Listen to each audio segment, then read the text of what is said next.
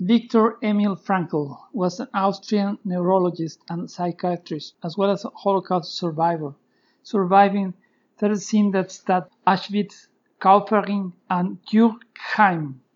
Frankl was the founder of logotherapy, the will to meaning, one of the Vienna schools of psychology. He is most known by his best-selling book, Man's Search for Meaning.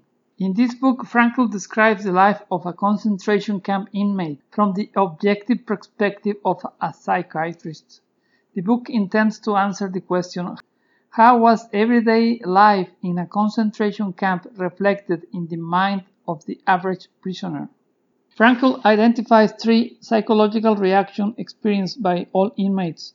First, shock during the initial admission phase, then apathy after becoming accustomed to camp existence, in which only surviving matters. And three, reactions of depersonalization, moral deformity, bitterness, and disillusionment if one survives. Frankl concludes that the meaning of life is found in every moment of living. Life never ceases to have meaning, even in suffering and death. And this point, even in suffering and death, is important. Frankl is not advocating suffering as the only way to meaning.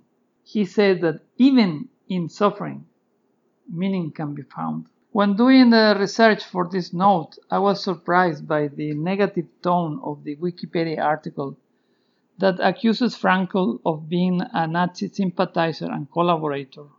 And the article claims that logotherapy is a Nazi ideology. But I think this is a misunderstanding.